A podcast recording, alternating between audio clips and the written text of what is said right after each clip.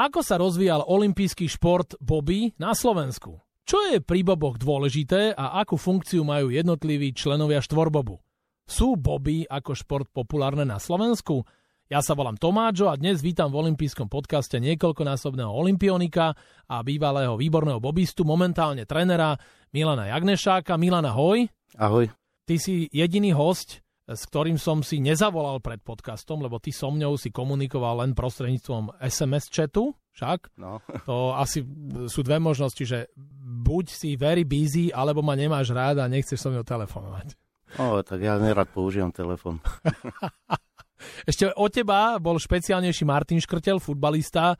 S tým som si ani raz nezavolal, ani nenapísal, to mi Robo tak celé vybavil, čiže ten len mi dal termín, že vtedy a vtedy. Tak podstata a pointa je taká, že si tu a my by sme chceli s tebou e, sa dopracovať, ako vznikol e, Bobby ako šport, ako to celé vzniklo tuto na Slovensku. Vlastne ty si bývalý štvorbobista však ano. a ja som napočítal dobre, že si bol na štyroch olympiádach ako aktívny ano. bobista. Začal si v Salt Lake City 2002 a potom to pokračovalo až po Soči Pekingu si bol už ako tréner Viki Černianskej. Je to tak? No je to úplne tak. E, môžeme povedať, že 4 účastí máš na olympijských hrách a vlastne ty si bol pri tom zrode. E, Bobby, olympijský šport, olympijská disciplína, tak ako sa to vyvíjalo? Vieme, že od 93. sme samostatná Slovenská republika, 98 bolo ešte Nagano, ano. ale tam sme nemali e, typický slovenský štvorbob, však? Ne, v Nagane nebol podstate to vzniklo, jak hokejisti odchádzali do Nagana, tak sme sa spolu stretli a lučili sme sa. A v podstate sme boli priatelia so Zdenom Cigerom. Hovorím, že za tie 4 roky teda pôjdem s vami, akože na tú olympiádu. A že super, tak sme to tak aj uzavreli a keď sa vrátili po olympiáde, tak boli majstrovstvá Slovenska vlastne v ľadovom hokeji, kde vyhral Slovan a sme boli na nejakej takejto večeri kde sa ma spýtal, že no a čo aký ten šport vlastne ideme robiť. Jeden kamoš tam sedel vedľa mňa, Igor, a hovorí, že však poďme Bobby, to ešte nikto nerobí. No tak ja som sa chytil tej myšlienky a začal som nad tým rozmýšľať. Tak v prvom rade som potreboval vedieť, že keď sú to Bobby, jak sa tam vlastne k tomuto športu dostať, že musíš no, osloviť nejakých ľudí, ktorí robia v tých koritách. Čiže našli sme Slovenský zväz uh, sánkovania, podobné majú zameranie ako Bobby, že jazdia rýchlosťou v nejakom tobogane. Tak som oslovil toho predsedu Martina Finduru, že by som sa rád stretol a že by som chcel začať jazdiť Bobby, čo povedal, že to je super, lebo že on celý čas akože je pri sánkach, ale že rozmýšľal nad tým, že by chcel jazdiť, takže dojde. Tak som prišiel do Tatier, dvakrát, dvakrát mi, keď som už tam bol, tak mi nedvihol telefon, lebo že mal nejakú robotu, tak som na tretí krát mu zazvolal. Sme sa už potom nakoniec stretli, a tak to vlastne začalo. Zoznámil ma s Máriou Jasenčákovou, do Smokovca som išiel, do starého Smokovca, kde sme sa stretli. No a ona mi povedala, že takisto rozmýšľali nad týmito vecami, že by ich skúsili nejaký tým poskladať a mali tam piatich atletov. Tak v podstate ja som išiel s tým, že založím nejaký klub a ona mi dodala nejakých piatich ľudí, ktorí už predtým robili tú atletiku a tak, a že boli to vyskúšať na tej bobovej škole. No z tých piatich ľudí som si pozrel, tam som si vybral vlastne Roba Kresťanka, no a zavolal som mu a nechal som mu odkaz u rodičov. On sa potom v týždni so mnou spojil a že čo vlastne o čo ide, tak som povedal, že by som chcel jazdiť Bobby. On že OK, tak sme sa stretli a začali sme nejakú vec. Áno, ne, nejakú vec, ktorou sú tie Bobby. Áno. Kde ste tie Bobby vlastne našli a kto vám ich dal? Alebo vám ich niekto zapožiča, lebo 100% žiadne boby no, na Slovensku jasne. neboli, nie? No, to, začalo to nejakou bobovou školou, kde tam som dostal, dostal prvé kontakty vlastne, že potrebujem nový nejaký bob, tak komunikoval som s Poliakmi, oni mi povedali, že idú niekde do Kortiny, že tam je výrobca bobov, nejaký podar a že tie boby by bolo dobré, aby som si kúpil nové pre začiatočníkov, že sú super, tak vlastne začali sme tým podarom. Takže sme urobili nejaké prvé preteky s Robom. Čiže Podar to bola prvá značka bobov, no, na ktorých ste išli. No. A, a čiže v Kortine vám ich vyrobili? Vyrobili v Kortine, mali sme ich úplne nové, tak do Innsbrucku nám ich donesli vlastne prvýkrát sme sa s nimi zoznámili, lebo v tej bobovej škole, čo som bol na jeseň, tak tam som dostal nejaký starý bob, ktorý ten zas volal ten šéf toho, že Tatraplan, to bol nejaký 20-ročný bob, v ktorom som jazdil, no skrátka hruza. No ale takto sme začali. Túto story, čo si hovoril, to bol rok 98-99, potom už sa to začalo pomaličky kryštalizovať a ty si stále mal tú víziu, že budete štyria tí bobisti a už si mal tú víziu, že a 2002 Salt Lake City, tam už by to mohlo ísť? No tak začalo to tým, že poďme na tú olympiádu. Prvú sezónu sme jazdili dvojbob a druhú som, jak som chodil aj do posilovne na Bernolak, tak tam som stretol Peťa Bojmla, Slona, ktorý vlastne sa už nezúčastnil, lebo zomrel tragicky pred Olympiádou. Ale v podstate on, som do neho stále, že poď s nami, že ideme tam, že si silný, rýchly, urobíme štvorboby a on vlastne donesol aj bráňa príložného, lebo pracovali spolu, aj zo školy sa poznali. A bráňa, že no, počul som, že je tu nejaká myšlienka dostať sa na olympijské hry, tak čo, ideme? Moja, že jasné. A potom sme sa tak vždy zasmiali, že jak sme si to ľahko predstavovali, ale išli sme stále za tým snom aj napriek tomu, že tie všetky okolnosti, ktoré nám boli, tak všetko sme vlastne prevalcovali a až sme sa tam dostali na tú olympiádu. A to ste sa museli aj nejako kvalifikovať? No to boli kvalifikačné samozrejme. Museli sme zjazdiť nejaké tie o, dráhy, museli sme byť v nejakom rebríčku a vlastne potom bola tá účasť na olympijských hrách. Tie prvé olympijské hry boli Salt Lake City 2002 aké tam boli tie začiatky, ako toto, čo mi hovoríš, tak mne to pripomína úplne ten príbeh Kokosy na snehu. Vieš, že mm, vy ste išli do úplne, na úplne neznámu pôdu, ešte to bolo aj za veľkou mlákou, tak to muselo byť aj také bizarné, by som povedal. Celé tie boby vlastne bolo dobrodružstvo. Vlastne od začiatku až do konca, lebo tam bolo toľko tých vecí okolo toho, že vlastne ten sen, všetko to potlačalo, ten, tie neznáme e, brehy. Išli sme za tým stále, či sa padalo, nepadalo, jazdilo sa. A ty si sa od začiatku nebal ísť do toho bobu? Ty si predtým robil uh, aký šport? Ja som sa venoval viacej športom. Uh, v podstate som chodil uh, na spieranie, chodil som na karate a, a na kickbox.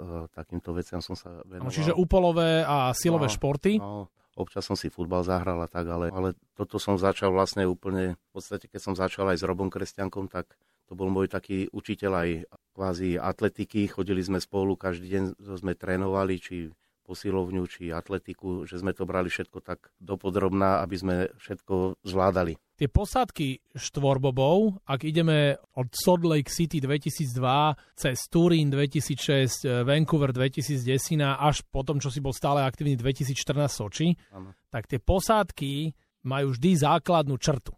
Naše slovenské. Vždy sú to bývalí výborní atleti, nielen tento Robo Kresťanko, v súčasnosti výborný tréner Janka Volka, ale aj Andy Benda, Marian Vanderka, Marcelo Puchovský, dokonca spierač tam bol, Martin Tešovič plus ty. Aký je ten výber tých, volajme to atléti, Hej. aké športovci, ktorí idú do toho štvorbobu?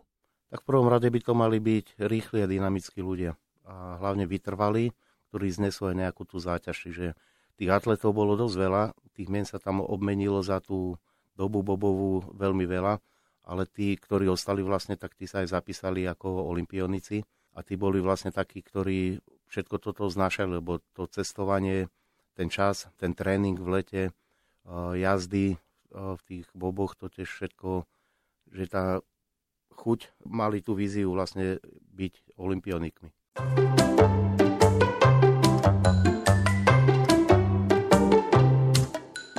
Ty si videl potom ten posun od Salt Lake City 2002 až povedzme do toho Soči. Bolo tam určite nejaké zlepšenie, nie? že tá prvá olympiáda bola taká oťukávacia. Aj vieš umiestnenia konkrétne povedať, ako ste skončili?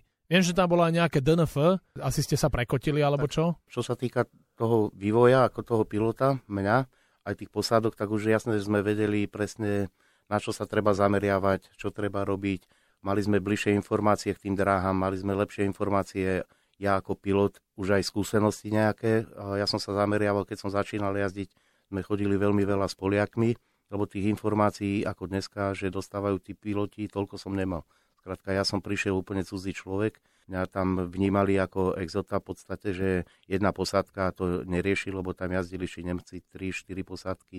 Keď sme jazdili európske poháre, potom jak sme prišli do svetových pohárov, zase sme tam boli cudzí pre nich. Čiže najskôr sme potrebovali stále sa ukazovať, ukazovať, jazdili sme to až tak sme pomalinky nazbierali tie vzťahy, priateľstva a tak cez tie kontakty vlastne sme začínali sa zlepšovať. Každá tá olimpiáda mala niečo nové. Myslím si, že keby sme finančne boli že oveľa lepšie na tom, že by sme si mohli dovoliť, že by som platil tých atletov, aby to robili v podstate ako profesionálni športovci, ak to robili v iných krajinách, že boli policajti alebo hasiči alebo vojaci. Tie výsledky by boli oveľa lepšie, lebo tých ľudí, ktorých som vyberal alebo ktorí sme sa zišli, tak boli naozaj špičkoví aj atleti, aj by dokázali oveľa viac, jak sme dokázali, len bohužiaľ bolo to len na jednu sezónu, v podstate dve sezóny jazdili, alebo sme to tak nejak točili a, a nebolo to venované sa len tej priorite tomu štartu, alebo tak, že každý mal aj svoju rodinnú robotu a iné povinnosti. Každá ale tá olimpiáda bola o tom srdci, že každý jeden prišiel a podal ten maximálny výkon, ktorý vedel podať. Čo sa týkalo uh, techniky, tak my sme každým rokom mali vždy lepšiu techniku, že som sa dostal cez uh, ruskú posádku na výrobcu bobov Singera, ktorý bol patril medzi najlepšie akože na svete.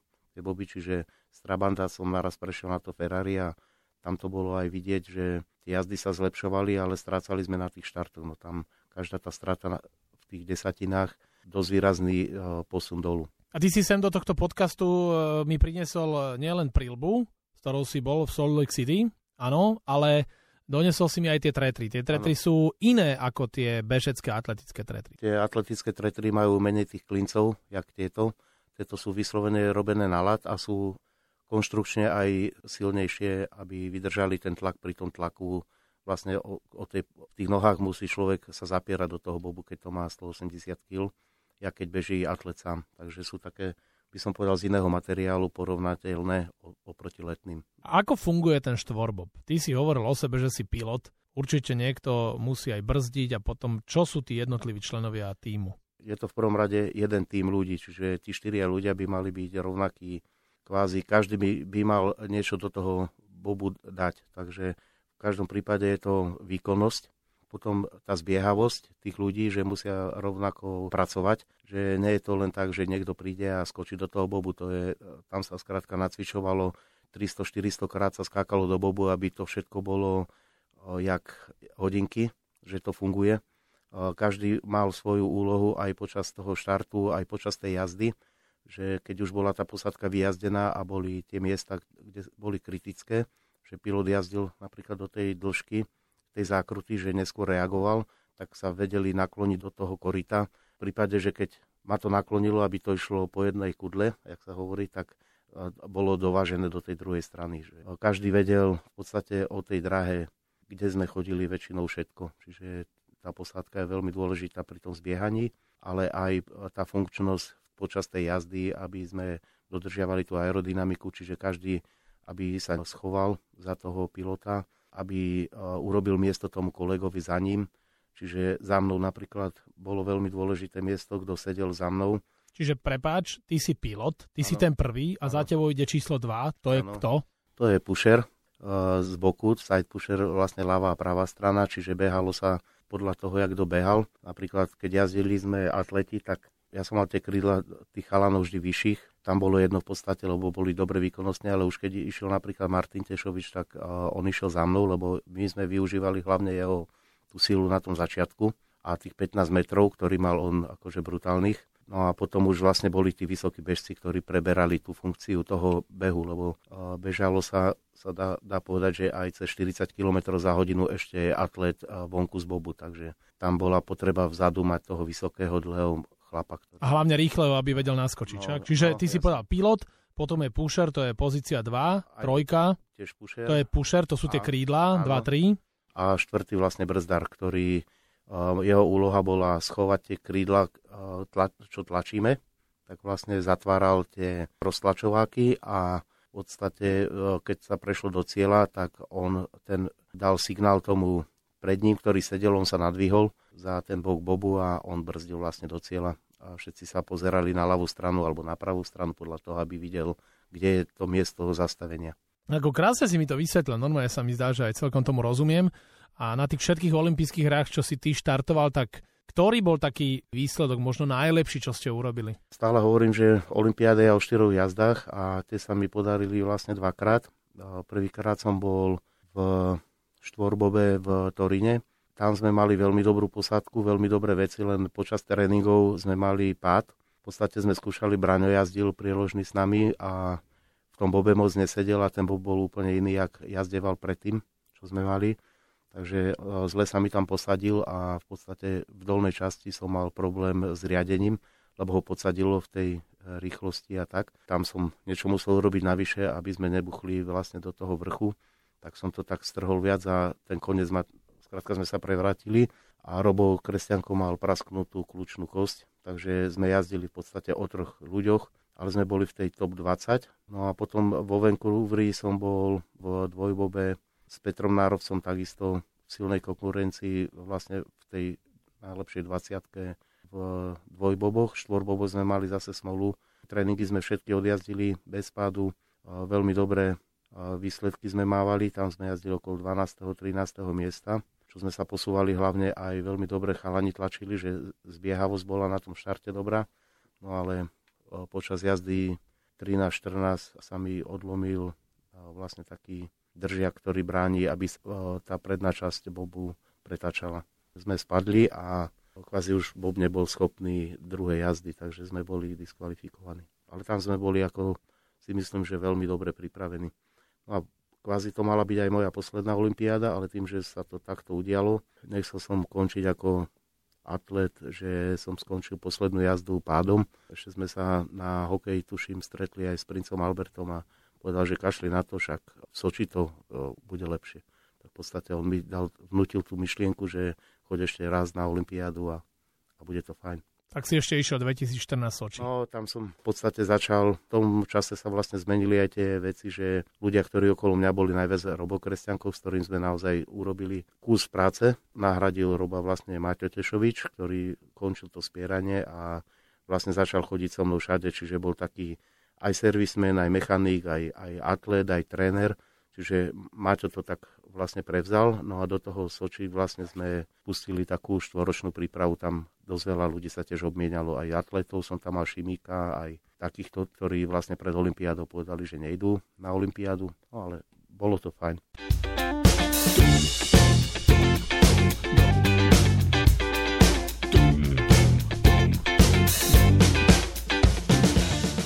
Ty spomínaš toho Alberta, on už teraz knieža, to je tvoj akože výnimočný kamarát. On bol tiež kedysi bobista, ale je to vášnivý fanušik bobov olympijského športu. Je to určite výhoda pre teba, že mal si takýto kontakt, že ti to asi otváralo veľa tých dverí. Ako to celé vzniklo, aj to by ma zaujímalo. Tá historka bola taká, že v podstate ja som chodeval sa na tú dráhu a on tam mal takého trénera, ktorý mi aj radil popri dráhe, keď som chodeval, že po jazdách a tak. Raz ma čakali v podstate na tej dráhe No a som tak išiel s nimi celú tú dráhu, tam sme boli nejakí štyria v tej skupine. A tak a som vyšiel hore a Pavel Puškar prišiel za mnou a hovorí, ty vole, ty chodíš s Albertem, jo? Hovorím, ktorý to je, však ja som mal vtedy úplne, ja neviem, to bol tuším Wintenberg. Ja som bol rád, že, že si všetko pamätám, zapisoval som si, čiže som nevnímal len tých ľudí, ktorí išli okolo mňa. Čiže som pozeral, počúval, lebo strašne rýchlo rozprával, len som tak vnímal, pozeral vlastne rukami, že kde je výška, kde potiahnuť a tak tak som si to zapisoval, keď som prišiel hore, on, že chodíš s Albertom, hovorí, a ktorý to je vlastne? Že tam ten, hovorí, v pohode. No potom som nakoniec zistil, že to bol vlastne tréner Albert a jeho dvaja ochrankári. no a on si tam potom aj ku mne vlastne dával tašku, keď sme sedeli niekde v šatni. No a tak vždy sme sa podpichovali jeden druhého a konec ako celkom dobrý priateľský vzťah vznikol, že nás aj pozval do Monaka, takže sme sa stretli aj v Monaku, potom vlastne prišiel aj na Slovensko, tak aj tu sme boli spolu a kvázi každý ten rok sme niekde spolu, alebo tak, keď sa tá doba zmenila, že môj ocino zomrel, tak vlastne stal sa z neho šéf Monaka, tak nejaká tá pauza tam bola, ale sme v kontakte, mám tých ľudí okolo neho blízkych, čiže vieme o sebe, vieme sa pozdraviť a tak. Často ty spomínaš ten materiál, samozrejme také tie mocnosti, ako sú Nemecko alebo Amerika, asi sa nemôžeme my s nimi nejako porovnávať s tým, čo oni majú a na čom oni jazdia. Dneska by som to povedal ináč, jak som to rozprával v minulosti, že oni majú, dneska to môžeme mať tiež, lebo tie vzťahy mám veľmi dobre. Komunikujem naozaj s výrobcami bobov, ktoré majú to boby na svete. Komunikujem s ľuďmi, ktorí vyrábajú nože, sú mi, naozaj sú moji dobrí priatelia. Čo sa týka informácií o dráhach, čo sa týka všetkého vlastne toho know-how bobového. Dneska si dokážem úplne všetko akože vybaviť. Čiže dneska je taká priorita, by som povedal, že peniaze a chuť vlastne nájsť ľudí, ktorí to chcú robiť. V podstate, jak som skončil ja Bobby, a robili vlastne tie olympijské hry mládeže a prvýkrát boli tie monoboby, aj zaradené do ako olympijské disciplíny a vlastne Vicky tam začínala, ona, oni tam boli vlastne nejakí 4 a 5 ľudia začínali, že sa ideme tej mládeži venovať a medzi nimi vlastne ostala tá Viktória. Viktória Černianská, ktorá bola 17. v Pekingu v disciplíne monoboby. Ona mi povedala, že ona prvýkrát, keď si sadla do toho monobobu, hneď vedela, že to je to práve orechové pre ňu. Kde ty berieš peniaze na to, aby mala povedzme Viki taký ten monobob, ako majú tí najlepší? Ako sa to financuje? Toto sú také záhady, ktoré málo kto vie rozriešiť. Celý čas vlastne to nie je len o tom trenerstve mojom, ale je to naozaj o rozmýšľaní každý deň o tom bobe, o tom bobovom športe a každý ten treba hľadať, rozmýšľať, kde nájsť naozaj tie peniaze, oslovovať ľudí. Veľmi veľa e, listov sa píše, hľadáme nejakého sponzora. Vždy sme boli tak, že v prvom rade nech sú výsledky a na tých výsledkoch vlastne začať e, budovať systém, ale ani to niekedy, by som povedal, nefunguje. Sice Viktória mala striebornú olympijskú medailu z mládeže, tiež sme mali e, problém vôbec kúpiť ten prvý jej bob, aby sa mohla nominovať na olympijské hry Veľmi veľa spolupracujeme s IBSF, máme dobré vzťahy s tým prezidentom Ivom Ferianim no a, a v podstate tu oslovujem ľudí, mojich priateľov a, a hľadáme nejaký ten uh, kľúč k tomu financovaniu, aby sme zabezpečili tú sezónu. Ale ako nie je to ľahké. Aj na tej Wiki by boli úplne iné výsledky, keby boli tie finančné možnosti, lebo ona potrebuje vlastne stále komunikovať, chodiť trénovať von. Uh, jej partnery by mali byť vlastne konkurencia Čiže dá sa to dohodnúť, vieme aj do Ameriky sa dať na nejaké ten centrum olympijské, kde by mohla trénovať s tými Američanmi, alebo takisto nie je problém, ja neviem, aj v Nemecku sa dajú dohodnúť nejaké tréningy. Nie sú tí ľudia otvorení, ale v podstate treba mať tie vzťahy a nejaké, že vždy nejaké tie darčeky tam im donesia tak. A ty tie vzťahy určite máš? podľa mňa aj darčeky nejaké vieme doniesť, niečo vybavíme zo Slovenského olympijského športového výboru. A koľko stojí tvoj štvorbob a koľko stojí Viki monobob? Aké sumy sú tam? No to sú fakt, niekedy sa zamýšľam nad tým, že či som si nemohol vybrať nejaký iný šport, ale bobový šport je fakt špecifický v tom, že je to ručná výroba a každý má nejaké to know-how a, a tradíciu, takže tí výrobcovia bobov naozaj idú do, do tých cien takých, že niekedy sa mi hlava akože zakrutila. Napríklad ten Singer, keď sme jazdili, tak začínal na nejakých 60 tisícoch eur e, v dvojbob, 80 tisíc štvorbob a každou tou generačnou výmenou to bolo plus 20 tisíc, by som povedal, že... Čiže teraz sme už na sume 100 tisíc, podľa mňa, aj no, viac, nie? Aj viac. Keď som si dal dorobiť ešte nejaké veci alebo prerobiť niečo, tak každá tá oprava alebo zmena, tak to stalo zase ďalších 10 tisíc. Tak keď som to tak počítal, tak Bob, na ktorom som išiel potom do Soči, tak ten okolo 120 tisíc eur stál. Viki mali urobenú cenu IBSF, garantovalo, že vlastne bol jeden výrobca a tá cena tam bola nejakých 37 tisíc eur, ten monobob. No ale už keď sa bavíme o dvojbobe, čo teraz potrebuje Viki na ďalšiu olympiádu, tak už sa zase hýbeme nejakých 70 tisícoch eur. A kto to zaplatí všetko to? Čo časť si určite ten športovec musí nejako cez sponzorov nahrábať a časť ide niekde z nejakého fondu, z nejakého olympijského zdroja? Toto by bola akože najlepšia téma, že otvoriť to, lebo tu sa všetci tomu bránia, či jazdíme pod EŠKP, oni nechcú kupovať to športové načinie. Keď sa bavíme s olympijským výborom, takisto majú s tým problém. Keď sa bavíme s ministerstvom, tak povedia, tam máte nejaké peniaze, ale to si musíme vlastne vyčleniť na na kúpu materiálu, čiže tým pádom by sme zase nevedeli vycestovať. Čiže to je začarovaný kruh, ktorý v tejto dobe je potreba nejak vyriešiť. No. Ja som preto aj odišiel vlastne po dlhej dobe zriadenia zväzu ako prezident, lebo chcel som sa venovať v podstate len tej tréningovej a hľadania tých sponzorov pre Viktoriu, aby nebola zaťažovaná. Lebo ja keď som jazdil, tak to bolo, v podstate som nemal len ten šport, ale každý deň som musel myslieť na to, že koľko čo stojí, kde čo zariadiť treba, tak robiť pilota aj manažera v hlave to bolo dosť komplikované. Čo spomínaš Vicky Čarňanskú? Ona teraz už v dvojbobe jazdí s ďalšou kolegyňou, ktorá sa ako volá? Vicky mala tento rok tri brzdarky. Áno, ona ich vlastne hľadala však. No jasne, to sme nejak spoločne uh, riešili. A nakoniec vlastne, uh, čo som mal Mokraša, Juraja v Soči, brzdára kvázi, tak jeho sestra Lucia Mokrašová vlastne jednu časť išla v Európe a druhá Lucia jazdila v Amerike, Krškova. Takže mala vlastne Vicky dve Lucie a jedna bola v Amerike a druhá, kde absolvovali americký pohár a druhá vlastne svetové poháre a majstrovstva sveta. Vicky Černianska bola 17. v Pekingu, monoboby a keď budú už o 3 roky zimné olympijské hry v Taliansku, tam je väčšia šanca a väčšia pravdepodobnosť, že by urobila lepší výsledok, keď no. pôjde do dvojbobov? Ja by som chcel, aby išla obidve disciplíny, aj dvojboby, aj monobob. V podstate o to viac je tam uh, využiteľná, vlastne oveľa viac jazdma, lebo takisto bude bobová dráha, keď sa postaví nová, tak bude to je nová dráha, čiže tam bude mať každý ten priestor na to zlepšenie a tak. Takže čím viac jazdu robí, tak tým bolo by lepšie. No čo sa týka toho výkonnosti, tak Vicky je dosť mladá ešte stále, však uh, tam sú tie baby o 4 roky a viac staršie. Čiže teraz vlastne prvýkrát Viktoria začína aj tie tréningy trošku agresívnejšie na tú prípravu na ten štart. A v podstate ona najviac strácala, by som povedal, aj túto olympiádu tým štartom. Tým, že boli tie baby vyzretejšie a tie skúsenosti už mali z dvoch olympiád alebo tak predtým. Vicky na to, že bola prvýkrát na veľkej olympiáde, Výborný výsledok. Podľa mňa super výsledok, však ona sa jediná dostala z tej olympijských hier mládeže vlastne ako jediná na veľké olympijské hry.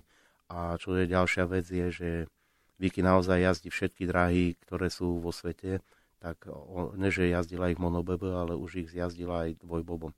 Čo som sa dosť bál, že ten prechod na, na ten dvojbob aký bude a Vicky to zvládla úplne, že bez jedného pádu v tréningoch, všetky dráhy sme prešli, ktoré naozaj mne robili v minulosti problém, ale tým, že ešte skúsenosti a, a vieme to opísať a ona naozaj si to vie predstaviť z tej gymnastiky, takže naozaj má dobre to oko a vidí tú dráhu, vie to cítiť, vie, kedy má zatiahnuť, máte informácie, čo sa stane, keď to bude zlé alebo zase opačne, takže v tomto sa posúva, si myslím, že dobre si ako v tomto rozumieme. Aj Vicky, keď robíme s bobami, tak ju naozaj všetko zaujíma ako pilota.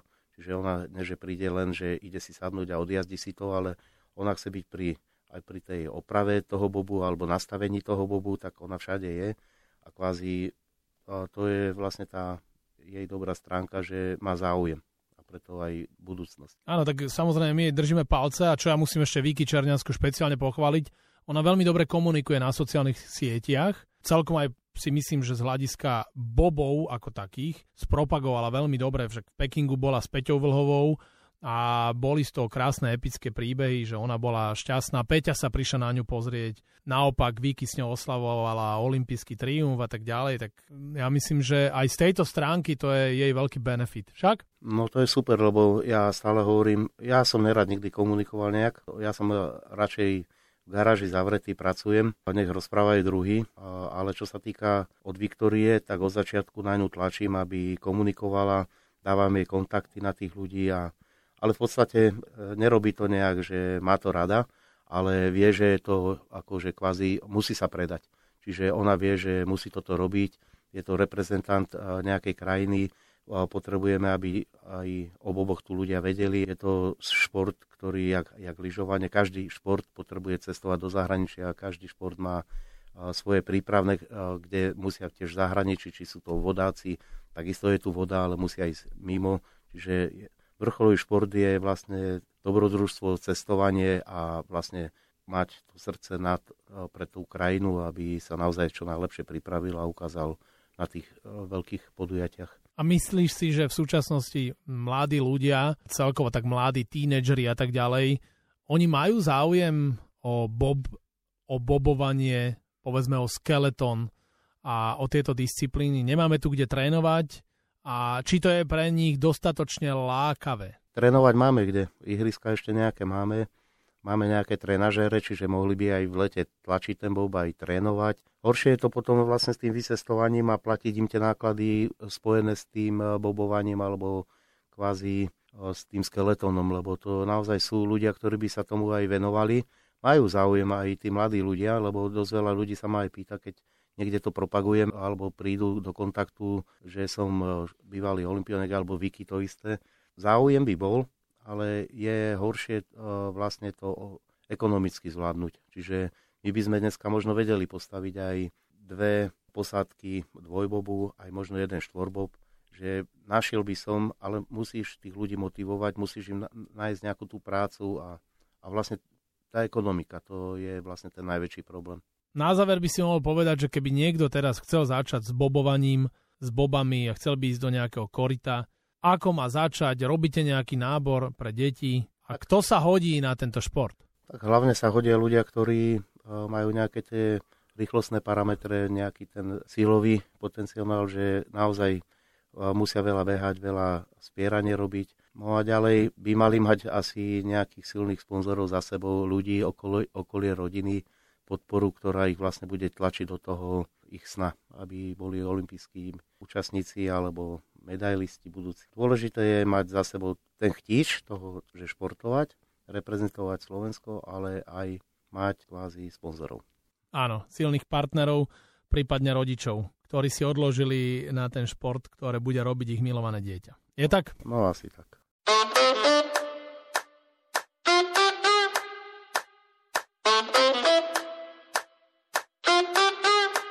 Olympijský podcast sa nám pomaly končí. S legendárnym bobistom Milanom Jagnešákom ideme na záverečné dve zákruty v našom podcastovom tobogáne to sa mi tak páči, vieš, to je taká formulácia, že to na teba je absolútne presné. Láva práva. Áno, láva práva a tak ideme láva teraz, že rýchla rubrika, ktorá sa volá Rýchla desiatka, to sú také dvojice slova, ty si vyberáš, že čo sa tebe viacej páči. Napríklad ti budem hovoriť dvojice a keď ti poviem, že Saturn alebo Mars, tak čo si vyberieš? Saturn. No vidíš, tak takto budeš hovoriť no. teraz tých dvojíc. Dobre, rýchla desiatka, Milan pre teba. Bahamy alebo Aspen? Bahamy. Kokosy na snehu alebo Zlatí chlapci z Jeteborgu? O, zlatí chlapci. Sexy fitnesska alebo krásna herečka? Krásna herečka. Motorka alebo kabriolet? Motorka. Usain Bolt alebo Carl Lewis? Lewis. Gini alebo tepláky? Tepláky. Rock alebo folklór? Rock. Dioptrické okuliare alebo šošovky? Šošovky. Improvizácia alebo cieľa vedomosť? Cieľa vedomosť. Sila alebo rýchlosť? Rýchlosť. Páco, Milan, ty si išiel normálne v tom tobogáne. No, rýchlu desiatku si úspešne zvládol a teraz ideme na poslednú rubriku. Posledná zákruta v tom tobogáne. Last question. Môžeš sa ty niečo mňa opýtať. Či by si mal záujem si sadnúť do bobu? Mal, ale ja som sa s Vicky o tom rozprával a ja si myslím, že by som sa bál, keď ja rýchlosť ako lyžiar mám veľmi rád. No, ale jedne, že by som mal takého skúseného pilota ako si ty. Tak ja by som mal skúsenú pilotku, Viki Černiansku? No, Viki, a že by si sa mohol s ňou zviesť. Výborne, tak to, toto beriem, to je taká klasika, že vždy tí športovci mi dávajú, že či pôjdeš na vodu, či pôjdeš na snowboard a ty mi dávaš dvojbob. No, v dvojbobe. Alebo keď chceš, tak by si sa mohol sám spustiť. Nie, ja pôjdem s Viki Černianskou do dvojbobu. No, Dobre? To by bol najlepšie. Ja budem akože zadný brzdár. Áno. Dobre? OK. Toto beriem. Našim hostom v olympijskom podcaste bol bývalý bobista, tréner a olimpionik Milan Jagnešak. Držíme palce, Milan, tebe na všetkých ľadových tobogánoch, špeciálne Viki Černianskej a aby sa vám hlásilo veľa mladých ľudí a aby ste boli minimálne takí úspešní, ako si bol. Ty ešte raz ďakujem za rozhovor. Ďakujem aj ja.